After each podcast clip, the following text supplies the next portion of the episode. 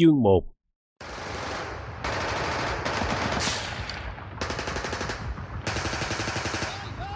Cả nhà bỗng giật mình thức dậy giữa loạt súng đầu. Ông Nam Thành nói trồi trồi rồi nhào đại xuống đất và hét thêm. Xuống bà, mau mau! Bảy ơi, xuống đất mau mau! Bà Nam Thành mập tụ lu, ột ệt ngồi dậy, bới đầu. Bộ chậm rãi như không việc gì, khiến ông sốt ruột nạt. Biểu xuống còn ngồi đó, chết bây giờ! Làm gì mà chết? Cả dãy phố như trùng mình lên một cái. Đất cát đâu trên ngói rớt xuống trần kêu lột đột. Trần xi măng lại đổ xuống gạch kêu lạch cạch như ma ném đá. Bà Năm Thành ngã lăn trên nệm rồi la bãi hải. Chết rồi ông ơi! Ừ, nói không chết mà, thì kệ cứ ở trên mà la, rồi đảng nó ăn đừng than. Bà Năm Thành cứ vừa la, vừa kéo mình trùm lại kín mít, làm như trùm mình lại chắc ăn lắm. Nơi buồn trong, nghe chào rào trộn trộn, nghe lụi đuổi dữ lắm. Rồi có tiếng cười, lại có tiếng khóc. Cười và khóc đều do con gái cả. Ông Nam Thành lại kêu, Con ơi, xuống đất nghe con. Dạ! Có đến bốn tiếng dạ mà toàn là giọng con gái. Nhà có ba buồng, buồng ngoài là một cái thảo bạc, cất thêm mái hiên và cửa, dách, dùng tiếp khách. Ông bà Nam Thành ngủ ở buồng chánh. Bây giờ biến thành buồng giữa, bốn cô con gái ngủ ở phòng trong cùng. Bóng chồng ba nến ở thảo bạc đục dài nhỏ như y cái trứng gà. Đang soi mờ cái cảnh dị kỳ đó, một ông cụ nằm co dưới đất, một bà cụ nằm trùm mền trên giường, và bên trong bốn cô con gái ôm nhau cười và khóc. Điên thinh vẫn nổ không dứt, từng chập điểm những tiếng nổ ầm của tạc đạn, của bách kích đạn, giống như pháo tràng ngày Tết điểm pháo đại giữa dòng. Quả đạn bách kích nổ to hồi nãy, gần nhà là một quả đạn lẻ loi, còn thì nổ tương đối hơi xa cả. Ông Nam Thành bò lẹ vào buồng trong, nhìn một đống người lù bù tay chân và đầu, rồi hỏi. Có đứa nào làm sao không? Dạ không. Dạ có ba. Con quá nó khóc ba. Có tiếng cười rút rít của hai ba cô gì đó, rồi nghe một cái đuổi. Ôi da, con dịch. Ba, nó đạp con té cái bịch đấy nè. Đừng có giỡn mà các con. Tao rầu chín ruột mà tụi bay còn giỡn được. Cái cô gái nói tiếng nè với chữ R ngoài sau hỏi to. Má, sao la dữ vậy ba? Thì cái tật của má mày, không biết hay sao mà còn hỏi. Nó nằm đó mà la, chứ không làm gì hết. Có thèm hạ thổ như mình đâu. Thôi, ráng chịu, đừng có lên giường nghe các con. Rồi ông bò trở ra. Bây giờ tiếng súng hơi lơi, bà Năm Thành hé mền. Thấy không có gì gây sợ cả, nên đánh bạo tung hết mền, rồi lết xuống gạch. Ông Năm Thành bò tới nơi, hỏi đùa. Sao không nằm luôn ở trển? Mấy đứa nhỏ có sao không ông? Bà không đáp mà hỏi lại như vậy. Chúng nó đánh lộn trong đó chứ không sao cả. Ây, chồng ngồng cái đầu mà sao như là con nít đó. Ông à, gì đó vậy ông? Họ đánh giặc chứ gì. Ai đánh với ai? À, mà hồi nãy ông nói cái gì mà ngờ- rồi rồi. Bà quên rằng hôm nay có căng thẳng như dây đờn hay sao? Người ta nín hơi lo cho dây đứt. Nay nó đứt lại rồi chứ gì? Bỗng liên thinh lại nổ hồi dữ dội. Đạn bách pháo kích lại nổ ầm ầm. Hai ba quả nổ rất gần và trần lại đổ. Đâu như là bót Hoàng Hùng. Bà Nam Thành nói. Không, đổ ra thì là đăng trường đức trí. Ai đánh với ai vậy ông? Liệu ta có đánh tay hay không? Ai biết, mà bà hỏi điều đó làm chi? Vì đó là việc chết sống của mình. Ông giỏi quá mà sao không thấy? Tôi thật không thấy, bà nói nghe thử. Ông nghe nè, nếu mình đánh tay thì cái thành ô ma trước nhà mình sẽ quá ra bãi chiến trường và xóm mình sẽ nát bét luôn. Ờ, trời ơi! Ông Nam Thành kêu lên thế, rồi tái mặt đi. Vừa lúc ấy có tiếng đông người chạy trần trần ngoài đường cái, tiếng la khóc ôm trời. Trời ơi, ta xung kích thành ô ma! Ông Nam Thành kêu lên và điếng cả người.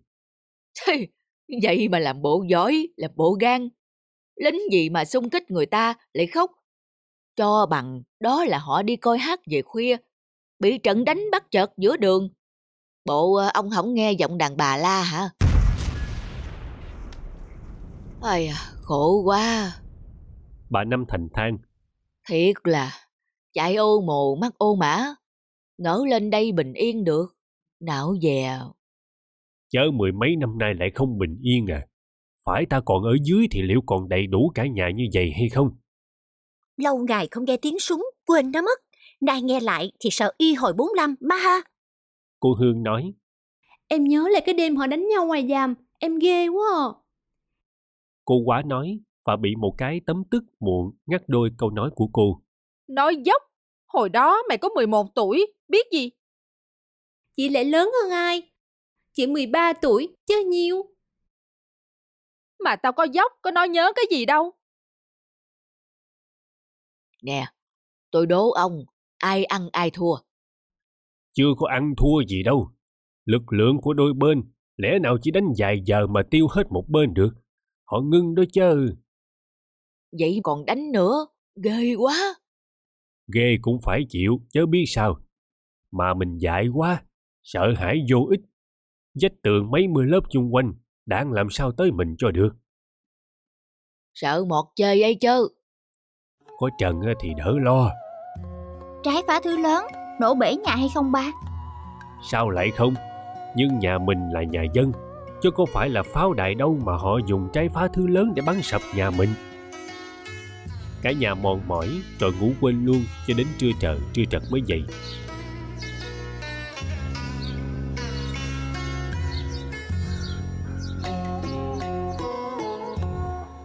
Kẻ trộm hương, hân hạnh giới thiệu tiểu thuyết Đò dọc Tác giả Bình Nguyên Lộc, Với sự tham gia diễn đọc của các diễn viên.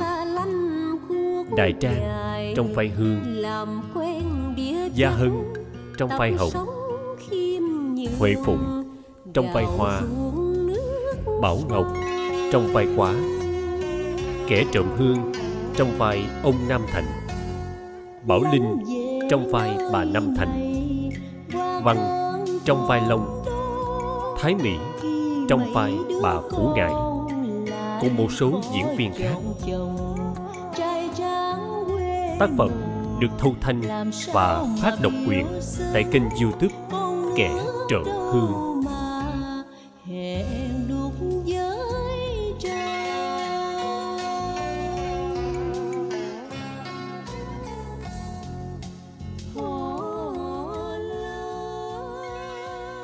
Nhà ông Nam Thành ở trong ngõ hẻm 30 căn đường Võ Tánh, ngang hông thành Ô Ma. Ông ở căn bìa hết và chuyên bán trương và pha ly gia cho quân nhân Pháp. Trước kia ông là thầy giáo hải, giáo làng ở một xó hẻo lánh trong tỉnh Bạc Liêu. Hai vợ chồng trôi dạt lên Sài Gòn với bốn đứa con gái, một gói áo quần cũ và hai bàn tay không. Gia đình ở đậu nhà người bà con tại căn nhà bây giờ. Nhờ cần cù và may mắn, nhất là may mắn, hai vợ chồng dành dụm được chút ít trong khi người bà con nướng sạch cả của cải trong kim chung. Thành ra không bao lâu, người bà con ấy nhượng đức luôn căn nhà lại trong giáo hải. Người trong xóm phần đông là me Tây, thứ me hơi sang sang nên mới được các đức phu quân mướn phố gạch cho mà ở. Ông giáo hải quan sát nhận ra điều này là những cô me Tây ấy thường đổi chủ tùy theo sự thuyên chuyển của các đức phu quân. Họ được giao tận tay cho người thừa kế, bên đi và bên lại trua nhau rất thân mật, gửi gắm cô nàng rất ân cần. Vì vậy, ông giáo nảy ra sáng kiến bán rương gia. Ông đến trương của xưởng thợ người miền Bắc, rồi bán lẻ tại đây mà ăn lời. Môi giới là những cô me tay ấy, họ ăn chia với nhau và đồng lòng cùng nhau mà đập các quân nhân dễ tính trong công việc mua sắm kia. Những ngày khói lửa sau cái hôm hải hùng ấy trải qua như một cơn ác mộng. Rồi câu tục ngữ Pháp, sau mưa thì nắng, sao mà nghe đúng như bon quả thế, sau mấy tháng sau đó, vợ chồng ông nam thành phát tài lạ. Tay nó mua rương nhiều gấp ba mọi khi, mà không cần trả giá cho lắm. Ông nam thành nhận thấy điều này nữa là bà me tay nào tiễn chồng lại trở về với chăn đơn gối chiếc, chứ không có người hứng hoa rơi như trước nữa. Ông không quen nghĩ xa nên cứ làm ăn được ngày nào là mừng ngày đấy thôi. Vào tháng thứ ba, ông bán thôi không hở tay. Ông không ngạc nhiên vì có tin chính thức là quân đội Pháp sẽ rút toàn diện. Tuy chỉ tham gia kháng chiến có một năm thôi, ông Nam Thành vẫn ao ước độc lập và mong đợi sự triệt thối ấy từ hơn 10 năm nay. Bây giờ mộng ông đã thành sự thật thì còn gì thích bằng. Thích hơn nữa là tay ra mà tiền lại vô, vô rất nhiều, vui lắm. Những trò xảy ra chung quanh ông cũng rất khôi hài để tăng thơ thới nơi lòng ông. Các ông me tay làm mối ăn tiền đầu, mà mỗi lần đưa tay lấy tiền là khóc bù lu bù loa. Nào là Thằng chả đi luôn Thì tụi em đây khổ bỏ mẹ nào là Tiền này là tiền vớt, tiền giác. Nuốt thì nó nghẹn thì thương ai. Mà không nuốt thì sẽ không có mà nuốt nữa. một cô nói Mình đi chung một xuồng, ông Nam Thành ha. Hãy tụi em bà chìm, thì ông cũng chìm tuốt theo. Nghe câu này, ông Nam Thành giật mình. Nhưng cái nguy xa lắng sao được cái đắc thắng gần. Và qua cái tháng làm ăn trận rộ đó, ông mới thấy lời ấy là đúng. Hai vợ chồng ông Nam Thành ở lại ăn lần tiền lời kiếm được một cách dội vàng kia. Một năm qua,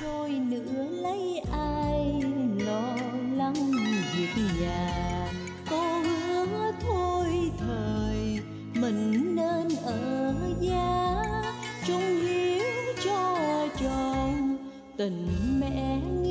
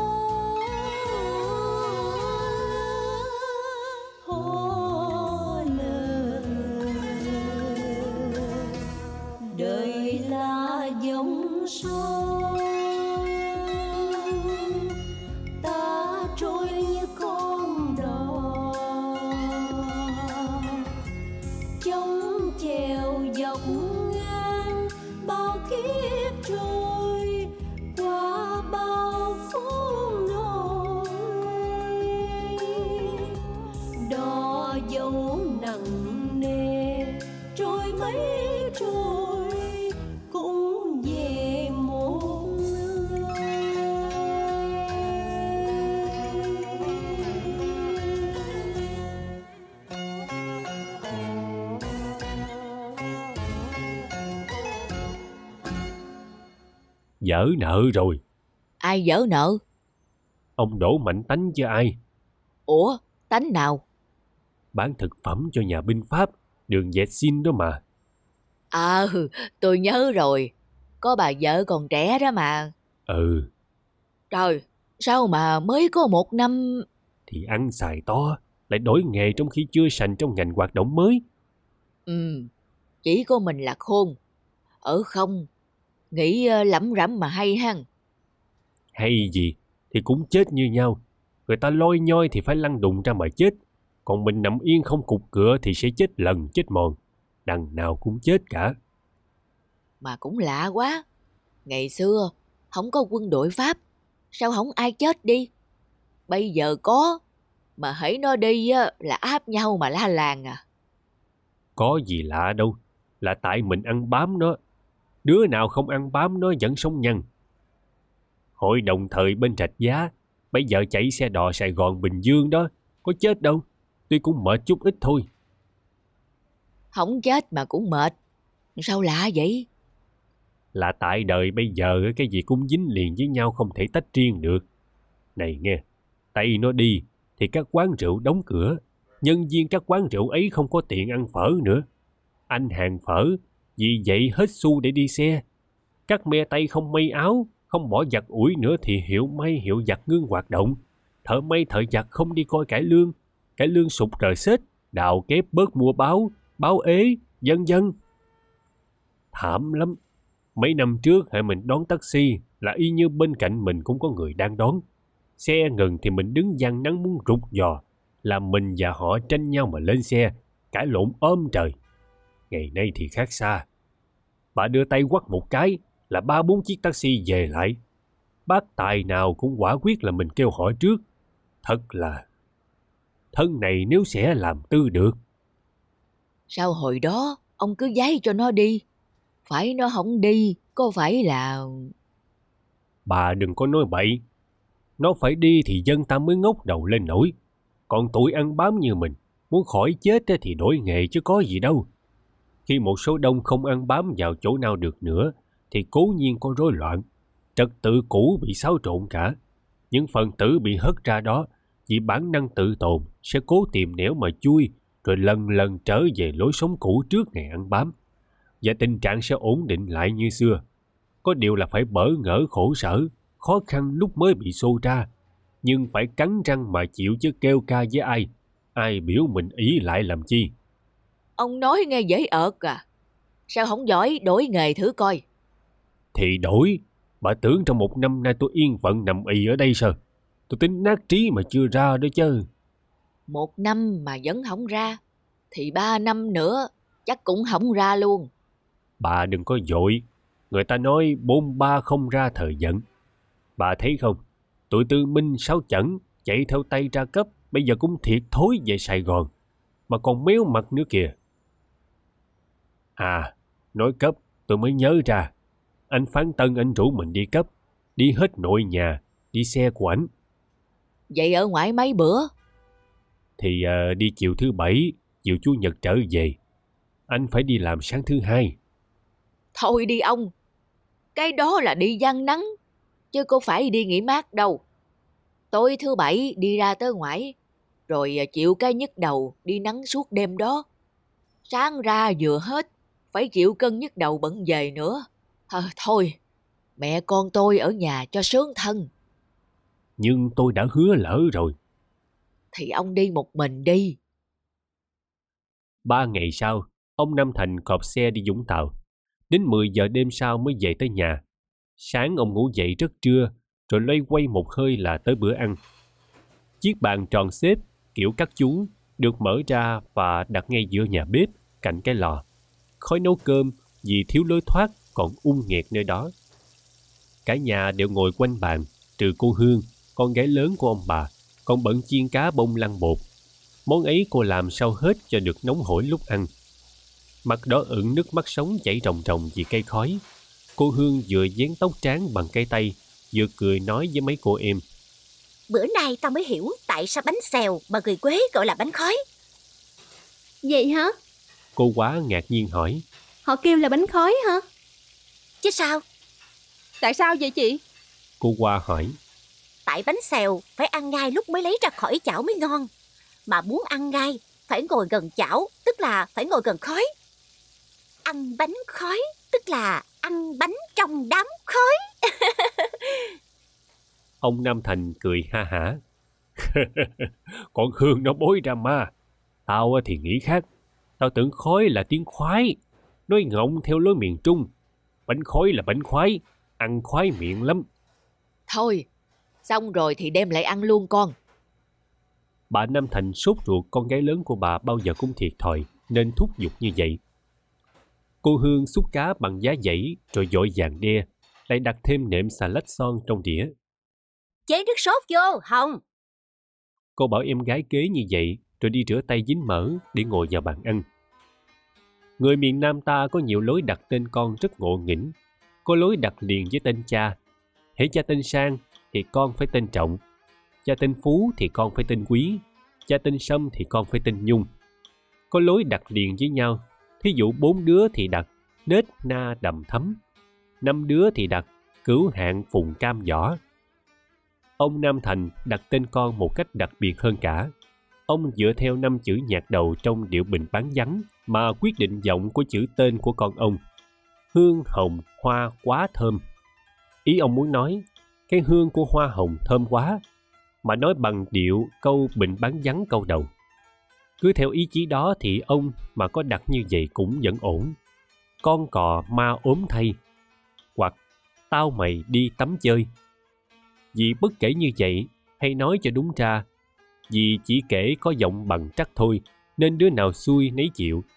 Đứa đó là cô con gái thứ năm, cô Quá. Con gái mà tên Quá, trong khi con nhà khác tên là Lê Chi, Bích Dân thì có tức hay không? Cái cô Quá này khóc mãi vì cái tên kỳ cục của cô. Được cái là em cô, con Thơm, chết ngay hồi 3 tuổi. Cô quá thành con gái út, được cưng dữ lắm nên cô tự an ủi phần nào. Là con gái lớn, quán xuyến cả việc nhà, nên Hương ngồi gần bếp để bới cơm và trội thức ăn. Con cả trong gia đình nào cũng thế, không đẹp lắm, lại hơi thật thà, nếu không đần, tương đối với mấy đứa sau. Cô Hương năm nay 28, trông hiền hậu quá sức, lù đù như gái quê và an phận như bất kỳ cô gái luống tuổi nào. Gương mặt cô chỉ dễ thương thôi, còn thân hình cô thì hơi đẩy đà. Người ta nói con gái lỡ thời hay phát phì thình lình, hoặc đột ngột gầy khô đét khi qua khỏi mức tuổi nào đó. Họ cắt nghĩa sự dư thiếu thịt ấy như vậy. Trong cơ thể, sự mất thăng bằng do nội hạch, nhất là hạch sinh dục, bạo động hoặc quá lười. Có lẽ đúng chăng? Kế Hương là cô Hồng, 26 tuổi. Hồng đẹp nhất nhà, nhất xóm, và có lẽ cô hạng giữa gái Sài Gòn. Người con gái 24 là cô Hoa, đã bước gần tới lặng mức cuối cùng của sự trổ mã.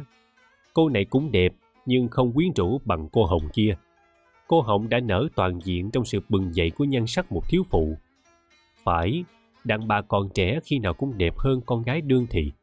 Có ai mê con gái mà tan nhà nát cửa không? Không, chỉ có đàn bà mới làm hại đàn ông được. Hồng, qua, rồi đến quá. Nơi cô quá, sắc đẹp còn ngập ngừng, những đường cong còn dò dẫm chưa quyết dừng lại nơi đâu cả. Có thể là cô sẽ đẹp, mà cũng có thể không đẹp bao nhiêu. Sự trổ mã của cô chưa nói lên cái tiếng cuối cùng của nó. Tuy đã hăm hai, cô còn trẻ con cả tính tình lẫn thể chất. Ba chị em kia đều là gái tân, còn cô Hồng đã diễn du một chuyến trong cuộc phiêu lưu mạo hiểm trên đường tình. Một sự so le nổi bật lên giữa vợ chồng ông Nam Thành. Bà thì cao trộm và phục phịch như bao gạo chỉ xanh. Ông lại len lén thấp và ốm như người nghiện á viện. Phải chăng sự lấn lướt của bà vợ là nguyên nhân của việc đẻ toàn con gái? Sớm mai con đi trên đường tự do, thấy buồn quá. à. Cô quá bắn phát súng đầu tiên như thường lệ. Nội nhà chỉ có cô là người nói nhiều hơn cả. Đường đó là đường Tây buôn bán.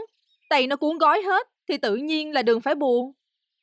Tiếng giang đầu tiên phát ra từ miệng cô qua, một cái miệng ba qua thứ nhì trong gia đình. Mà ba má con thấy anh Viết đứng chụp hình dạo trên đó, trước nhà hát Tây. Thiệt vậy hả?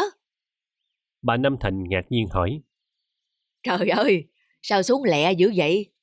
Mà ai lại đường đường một anh thầu khoáng mà... Bà Lâm, cuộc đời giống hệt như đi xe ô tô buýt. Đi ô tô buýt mà đeo được bàn đạp để đến nơi là chúa lắm rồi. Còn biết bao nhiêu người đeo không được phải ở lại vỉa hè dưới trận mưa. Kiếm được một nghề, giàu nhỏ mọn để mà sống lại giỏi lắm đó, đừng có chê. Cô qua cười giòn mà rằng Nhà mình mấy năm trước đi xe ô tô biết đời, ngồi ghế có nệm. Bây giờ đứng bàn đạp mà chỉ đứng có một chân thôi. Ba so sánh hay lắm. cô quá khen. Cuộc sống giống hệt như đi ô tô buýt về mọi mặt. Lên tại bến thì lấn nhau, không còn biết xấu hổ gì cả, miễn tìm được ghế. Phần đông đi tới đích mà có người cũng xuống dọc đường, đó là những kẻ suy sụp hay bị tử thần rước sớm. Trên xe cũng có những may mắn hên xui, có lần con đứng gần một bà cụ, chỉ đứng bậy vậy thôi, không mong mỏi gì hết. Vậy mà qua hai trạm thì bà cụ xuống xe, con được ghế. Thích chưa? Thích như ông Ba Công, nhờ có người trước chết mà được bầu thủ quỹ hội ái hữu Bạc Liêu, mặc sức lấy tiền quỹ mà chơi hụi. Cô Hồng nãy giờ làm thinh, xen vào một nhận xét. Nhưng có khác là xe ô tô buýt, có đàn ông nịnh đầm, còn trên cuộc tranh sống thì không. Nịnh gì? Bây giờ có ai thèm nịnh đầm nữa đâu. Họ nói á, mình đòi nữ quyền, tức là tự xét bằng họ rồi, nên họ không thèm nịnh mình nữa. Cả bốn cô gái đều cười xòa. Trận cười chấm dứt chuyện đời, nên ông Nam Thành khởi đầu câu chuyện khác. Hôm nay, tôi đi trên đường Biên Hòa, tôi thấy chuyện này đáng chú ý lắm. Là ở làng Xuân Trường, giữa hai bên đường, nhà mới cất lên rất nhiều, trông vui hết sức. Yên giặt rồi, dân ờ, trở về xứ cũ à? Không, chỗ đó ngày xưa hồi tiền chiến không có nhà. Hỏi ra thì mới hay, dân mới là những kẻ suy sụp như mình, lui về giường để thủ. Sao họ không về làng họ? lại chọn chỗ đó? Chắc làng họ đang bị nạn cướp bóc như làng mình. Còn tại sao họ chọn làng đó mà không chọn làng khác thì tôi thật bí. Có lẽ ở các làng khác cũng có, mà mình ít đi đâu nên không thấy. Nhưng luôn luôn họ chọn gần đường cho được an ninh. Trông ngộ quá, một nếp nhà con con, xinh xắn, dáng khéo, giữa một miếng giường mới lập, cây còn non như cuộc đời chớm nở. Nó trẻ và mạnh làm sao? Nhưng chủ nhà lại vào buổi xế chiều. Cô qua nói. Ừ, đúng, luôn luôn như vậy. Chỉ có mấy ông già bà cả mới trồng cây. Thanh niên thiếu nữ nóng tánh lắm. Hưởng thì thích, mà trồng thì không đủ chí bền. Chưa chắc hưởng đâu ba. Quá cải, Con tưởng tượng về giường chắc buồn lắm á. Nên thơ lắm, chứ buồn gì. cô Hồng đa cảm và hay mơ mộng cãi như vậy. Nên thơ đối với bọn về chơi vài bữa. Còn về ở luôn để cuốc đất thì nên thở là đúng hơn. Cô qua thông minh một cách thực tế, thấy rất đúng và tranh mảnh nói câu đó. Chết chưa? Ông Nam Thành than. Tao định lui về giường, mà tụi bay nghĩ như vậy cả thì làm sao? Bây giờ cô gái lớn mới xen vô. Đâu có nghĩ như vậy cả, ba. Con với con Hồng thì tán thành. Cộng thêm vào ba má là mình được đa số rồi. Cho con qua hỏng giờ. Ờ, tán thành. Nữa rồi chị Đào Mương nghe. Tụi em chỉ làm thơ thôi. Thôi không cà rỡn nữa. Bác phán tâm, lúc đi xe qua vùng đó, có mất ba một cuộc đất hai mẫu, cách Thủ Đức bốn cây số ngàn. Bà Năm Thành chận hỏi, Tính đi từ Sài Gòn lên thì à, khỏi Thủ Đức hay à, chưa tới Thủ Đức khỏi, cũng được. Nếu chưa tới thì khổ, vì đất phía dưới ngập nước, mà lại nước mặn nữa chứ, y như dưới xứ của mình à. nghe đâu họ bán có bảy chục ngàn, Đất không mà mắc dữ vậy sao? đất bây giờ có giá, giá lại đó là đất tốt. Không hiểu sao, ông không tính chuyện về xứ, Dưới mình còn cướp bóc nhiều lắm. còn ở đó cũng là chỗ hỉ ho cò gáy chứ hơn gì đâu. Không, miền Đông khác dưới ta nhiều. Ở miền Đông không có xó kẹt nào mà xe đò không vô tới. Việc tiếp tế dễ dàng hơn, dân ít quê hơn và nhất là tương đối an ninh hơn. Giả lại ta sẽ ở giữa con đường thiên lý, con đường quan trọng nhất Việt Nam thì bà biết ta sẽ được yên ổn đến bực nào. Cô quá gõ đũa vào chén, đánh nhịp mà hát. Ai đi lên trên con đường thiên lý sương sa mờ Ai đi lên trên con đường thiên lý sương sa mờ Im cái mồm, Bà Nam Thành mắng con bằng giọng và lối nói miền Bắc. gần đi lấy chồng rồi mà còn trẻ con vậy con. Gần đâu mà gần má Chị hai 28 rồi mà còn chưa lấy chồng Còn mới có 22 hả Gia đình ông Nam Thành rất cởi mở về việc chồng con của con cái. Bà mẹ ưa nói đùa về vụ đó, nên mấy cô con gái quen tai không mắc cỡ nữa và lấy đó làm đầu đề câu chuyện nhiều khi. Hương bị cô em gái nói mỉa mà không mít lòng, vì cô thấy nó không ác ý. Cô cũng rập nhau mà cười với mấy em cô. Cô điểm mặt quá mà nói. Về trển, bắt mày dịnh CD cho mày gáp chơi. Cô quá chụp cô qua mà trả thù. Chị Hoa mới là ngáp chứ Em có ghi ngồi tiệm kem như chị đâu Ông Nam Thành làm thinh mà ăn, để cho con pha trò dây lâu mới hỏi vợ. Bà nghĩ làm sao? Thì quyền ở ông, Nhưng bà thích theo tôi hay không chứ? ở đâu quen đó. Thích á thì à, tôi không thích, mà theo á thì tôi theo. Sớm đó có đông không ông? Nhà lân cận ở cách đất ấy cỡ hú một tiếng dài mới nghe. Ôi trời, vậy thì sợ chết ngang. Có tôi mà còn sợ cái gì? Tôi chỉ lo bà nhớ tay xẹp ở đây mà buồn thôi. ông nói như tôi là tay cờ bạc không bằng. Buồn, đánh chơi chút ít. Chứ à, hồi ở dưới bạc liêu, tôi lại không chăn dịch, không làm lụng sao? Tôi tính như vậy. Mình sang căn nhà này, ít lắm cũng được bốn chục ngàn. Lại hút mấy đầu hụi chót. Mua đất xong, còn tiền đủ ăn trong năm đầu. Năm đó ta trồng cây, nhưng lại trồng sen hàng bông và nuôi gà để kiếm thêm sắp thời đặng ăn năm sau. Không cất nhà sao? Cất chớ, tôi quên nói rõ. Mua đất và cất nhà. Cất nhà chỉ tốn độ 20 ngàn là nhà rộng chán. Sao rẻ dữ vậy? Ở nhà quê, vật liệu và nhân công nới hơn ở đây. Giả lại mình biết thu xếp. Tỉa ra, bà nói thật à? Cô Hoa nói. Chứ nãy giờ con ngỡ ba má nó cà rỡn hay sao? Sách có chữ, tọa thực sơn băng. Cô quá cười khúc khích, liếc các chị cô mà phê nho nhỏ. Ổng sửa nho rồi đó. Cô Hương nói lời cha bằng một vế chữ nôm, Ngồi ăn núi cũng lỡ. cho cả nhà cùng cười. Được trớn, cô tiếp. Vì vậy, ba mới đem mình về gần núi Châu Thới, cho nó mau lỡ thêm chơi. Gần núi thật hả ba? Cũng còn xa, mà đi bộ tới đó chưa mỏi chân lắm. Sướng à, tụi mình sẽ đi suối Lô Ô mỗi ngày. Cô nào cũng có phận sự cả.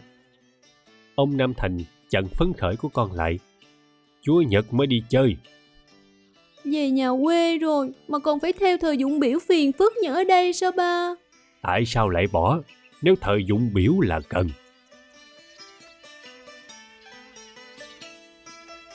Hết chương 1